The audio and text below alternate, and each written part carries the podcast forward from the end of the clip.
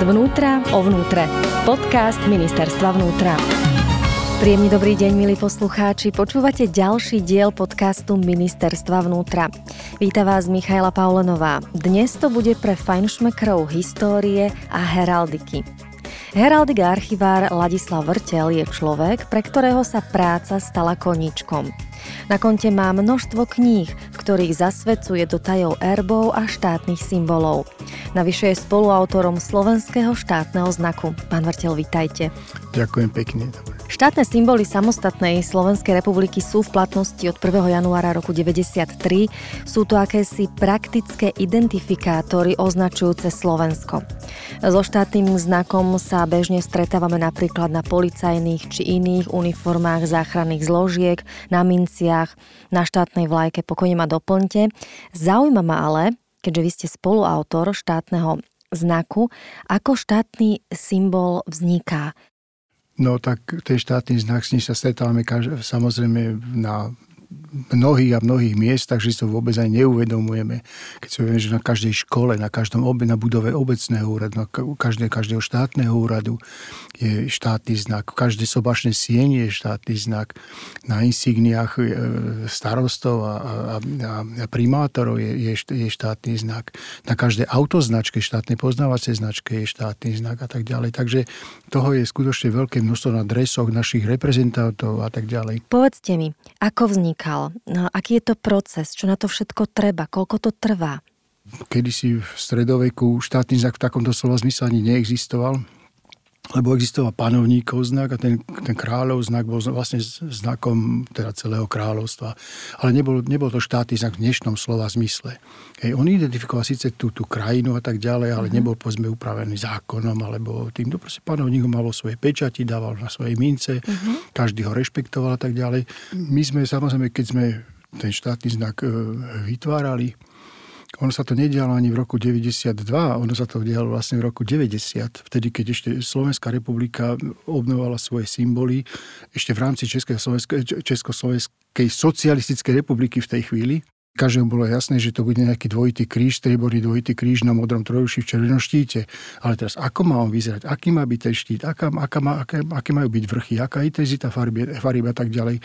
Tak o, to, o tom sa dlho, dlho debatovalo tak e, za východisko sa zobralo potom v konečnom dôsledku vlastne dve veci, dva, dva, dva, dva také korene. Jednak to bola tá najkrajšia heraldická tradícia zo 14. storočia, lebo heraldika pre, prekonala svoj nejaký vývoj, mala svoje také vz, chvíle vzopetia, chvíle úpadku a vz, nejaké renesancie a tak ďalej. Ale v tom 14. storočí bola heraldika skutočne na takom vrchole, bola čistá, bola vyvinutá, a hlavne z nášho hľadiska je podstatné to, že do štátneho znaku v tom čase, vlastne na začiatku 14. storočia, pribudli tie tri vrchy ktoré sa neskôr identifikovali ako Tatra Matra Fatra, čiže symbol horného Uhorska, vtedajšieho Slovenska. Čiže ten, tá, tá historická pečať e, z prvých rokov 14. storočia 1302, 1304 tá panovnická peča sa stala vlastne takou predlohou, pokiaľ ide o tvar štítu, pokiaľ ide o štilizáciu, štilizáciu kríža, také, no, také zahlbené, teda tú hlavu kríža, ako my vráme ramena kríža, sú zahlbené dovnútra. A aj to, že tie vrchy sú oblé. A druhý taký e, e, koreň alebo také východisko, to bol vlastne rok 1848, teda to štúrovsko-hurbanovské obdobie povstania slovenského vznik Slovenskej národnej rady a tak ďalej, ktorú si, ktorej vznik si dnes pripomíname ano, a ktorá si zobrala do, do pečate vlastne ten symbol vtedajšieho Horného Uhorska alebo Slovenska, dvoj, dvojitý kríž na ale vysokom trojvrší, relatívne veľmi vysoko považovali to tie tri vršky a za, za veľmi také dôležit, dôležitú súčasť, súčasť toho štátneho znaku. A preto sa teraz spravila taká korekcia v tom zmysle, že v štátnom znaku sa oproti tomu 14. storočí to, to trojvršie zvýšilo. A samozrejme sa zavedli tie farby, ktoré, ktoré vlastne zavedol Štúr, Hurban, Hoďa v tej pečati, alebo potom na, na zástavách A to sú? Do, dobrovoľníkov, čiže biela, biela, modrá, červená, pretože predtým, predtým to trojušie bolo zelené a ešte celkom na začiatku bolo strieborné. Okrem toho, že ste spoluautorom štátneho znaku, navrhli ste a vytvorili ste množstvo, veľké množstvo erbov. Povedzte, ako vznikajú erby? Musí spomenúť predovšetkým heraldickú komisiu ministerstva vnútra, ktorá vznikla ešte v roku 1975, čiže ona je naozaj, má úctyhodnú tradíciu za sebou. A tá sa vtedy venovala vlastne takej obnove historických erbov slovenských miest. Vtedy 133, potom 135 a dnes je to 140, myslím. Pri mestských erboch, sa vždycky vychádzal z historickej pečate. Táto koncepcia sa rešpektovala aj pri obnove obecných erbov, ktoré sa začali vlastne po roku 1990 teda obnovať, pretože národné výbory používali, používali pečať len s tým socialistickým štátnym znakom na, na, všetky, na, všet, na všetkých písomnostiach. A od toho 1990. roku vlastne tá samozpráva dostala vlastné kompetencie a teda môže pečatiť a pečati samozrejme všetky e, svoje dokumenty pečaťou zo, e, z erbom samozprávy, mestským alebo obecným, len v tých prípadoch, kde teda vykonáva tú agendu ako prenesenú štátnu správu, tak, tak v tom prípade používa pečať so, so štátnym znakom. Ja si dovolím vás prerušiť, respektíve vstúpiť vám do toho, lebo vidím, ako zanietene to opisujete. Pre bežného človeka, čo sú a aké sú heraldické pravidlá? Čo znamená vytvoriť nejaký erb e, obce? Aby sme si to vedeli aj predstaviť. Napríklad mm, názov dedín Rajčany, hej, v erbe majú byť Rajčiny, alebo čo má byť v erbe, viete? No, samozrejme, e, vždy je potrebné urobiť archívny výskum, to znamená ísť do, do príslušného štátneho archívu, ktorý je teda správaný alebo je súčasťou ministerstva vnútra a pátrať po historickej pečati. Ak tá historická pečať je, tak, tak sa jednoducho ten symbol, ktorý tam je, heraldicky prepracuje do podoby erbu. Rešpektuje sa tá, tá symbolika, ktorá je v tej historickej pečati. Ak je tam nejaká, ja neviem, väža, ak je tam nejaký pluch, ak je tam nejaké, nejaké obilie, snob, alebo kosak, alebo nejaký rolník a tak ďalej, tak sa im toho vyštilizuje, vyštilizuje do podoby heraldické, určia sa teda tie heraldické farby a celé sa to stvárni do podoby e, erbu. No a potom samozrejme keď, keď sú obce, ktoré nemali pečate, alebo mali pečate len nápisové, nemali tam žiadny obrázok, mohli to byť napríklad Rajčany alebo nejaká iná, ktorú ste spomenuli, no tak v tom prípade sa vlastne erb vytvára podobným spôsobom, ako sa vytváral v stredoveku. A tak by som siahol po tzv. hovoriacich erboch, to znamená, by som, to, hovoriaci, hovoriaci erb je taký, ktorý vyjadrí priezvisko alebo názov. V tomto prípade mi to prípada ako raj, od raja niečo mm-hmm. aj na, na, na počutie. Tam by som sa, ja neviem, ten rajský strom poznania, mm-hmm. povedzme aj s tým hadom alebo z, z neviem, či proste tak, taký, taký nejaký motív, aby, aby to každé nejak, nejakú jabloň a okolo kmeňa by tam mala nejakého toho, toho biblického, biblického hada eventuálne. No. Ste predsedom heraldickej komisie a jediným heroldom na Slovensku. Čo to znamená byť heroldom? Herold to, to bol kedysi e, vlastne taký úradník svojím spôsobom, ktorý mal na, na, na starosti erby. Hej, ale on bol takým panovníkom vlastne, alebo nemusel byť len kráľovským, nejakému inému kniežaťu a tak ďalej k dispozícii nejaký taký úradník, ktorý, ktorý povedzme, poznal genealógiu. To znamená, poznal, poznal rodinné vzťahy medzi panovníckými familiami, vyznal sa, vyznal sa v, v, týchto erboch a tak ďalej. Napríklad Herold bol oznamovateľ, bol posol. Ano, on, on jednoducho, keď pri turnajoch mal významnú úlohu, pretože on, on ide, ide, ja neviem, rytier s rúžou proti rytierovi s väžou a tak ďalej.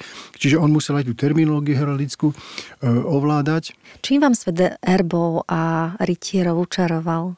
A kedy sa to začalo vôbec? Samozrejme v detstve, no tak moja, moja stará mama bola taká prvá rozhlasová vlastne rozprávkárka. Ona rozprávala, vtedy neboli televízory a tak ďalej. Uh-huh. Všetky deti sedeli večer pri, pri, pri rádiách a počú, počúvali, čo im teta Hela porozpráva, akú rozprávku. No a samozrejme, keď ona rozprávala deťom do, do rozhlasu, tak my chceli, aby aj babka nám rozprávala rozprávky. No a by sa samozrejme naočarili tie rozprávky o popolvároch a, a, a o týchto všelijakých turnajoch a skákaní po, po, po zlaté jablčka, tátošoch a neviem čom. No a keď som sa dozvedel, že sa to dá študovať, že sa to dá na, na, v rámci štúdia histórie archivníctva študovať, tak som neváhal a som sa tam zapísal. Ale samozrejme, ten, ten romantický obdiv, ten potom ustúpil do pozadia a človek za, začal vnímať ten, ten erb um, ako istý si aj historický prameň, ktorý hovorí o tom pôvodcovi niečo, o tom meste a tak ďalej, o tej administratíve, ako to tam fungovalo. A mňa samozrejme zaujímalo, prečo tam tie symboly sa asi, asi dostali, aká bola motivácia, v ktorom storočí, čo, čo povedzme preferovali tie mesta alebo obce a čo si barávali do svojich, do, do svojich pečatí dosť ma fascinovala tá estetika, lebo tá heraldika má veľmi také striktné pravidlo, pokiaľ ide o používanie farieb a používanie kovov heraldické. Že existujú v heraldike iba, iba dva kovy, zlato a striebro ktoré sa alternujú žlto a bielo.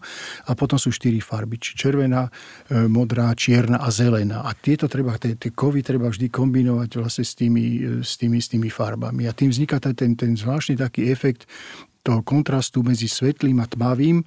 A to bol vlastne aj príčina, prečo tie heraldické pravidla vznikli, aby to bolo vidieť, aby ten erb e, na, na tom štíte toho rytiera bol viditeľný na obrovskú vzdialenosť. Hej? V minulosti naozaj mali, er, mal erb každý, kto ho potreboval. Jednoducho každý, kto pečatil, povedzme, a tak do tej pečate si dal, dal, dal nejaký, nejaký svoj erb jednoduchý, ktorý nejaký symbolizoval, povedzme, jeho meno alebo jeho povolanie, remeslo, ktoré robil že tak, takú švajčiarsku dnešnou, tak každá slušná meštianská rodina má, má svoj erba no a má, má, má, má ho po stáročia. A na Slovensku je to ako? Na Slovensku v princípe žiadny, žiadny zákon nezakazuje nikomu nakresliť si svoj erba používať. Uh-huh. Myslím v tom zmysle, že či je oficiálne, či sú evidované nejaké erby, ktoré vlastnia fyzické osoby alebo nejaké Áno, rodiny. sú, sú v rámci heraldi, heraldického registra. Samozrejme, heraldický register vznikol pre, pre komunálne erby primárne a, a tak ďalej, ale, ale tým, že sa, tým, tým, že bol koncipovaný ako otvorený heraldický register, tak, sa, tak sú do neho zapísané aj erby církevnej, církevných inštitúcií, církví jednotlivých a tak ďalej, katolických najviac, samozrejme, ale aj evangelických, pravoslavných, novšie, grecko tiež a tak ďalej. A samozrejme aj rodinné erby. A samozrejme aj firemné erby. No. A tieto, tieto rodinné erby, e, to je tak, že v podstate každá rodina by si ho mohla urobiť, ako, ako, ako si ho praje, ale ak ho chce mať, aby bol zapísaný do heraldického registra, ten musí, naozaj musí ten erb splňať veľmi prísne tie, tie heraldické... A to sú aké, povedzte? No, napríklad o, o, o tej, o tej e, e, pravidlo farby, ako pravidlo mhm. tej, tej určitej štýlovej jednotnosti. Nemôžem ja použiť barokový štít a tak tomu gotickú prílbu a neviem, proste tie, tie ďalšie, ďalšie uh-huh. súčasti a tak ďalej. Musí to byť zmysluplné.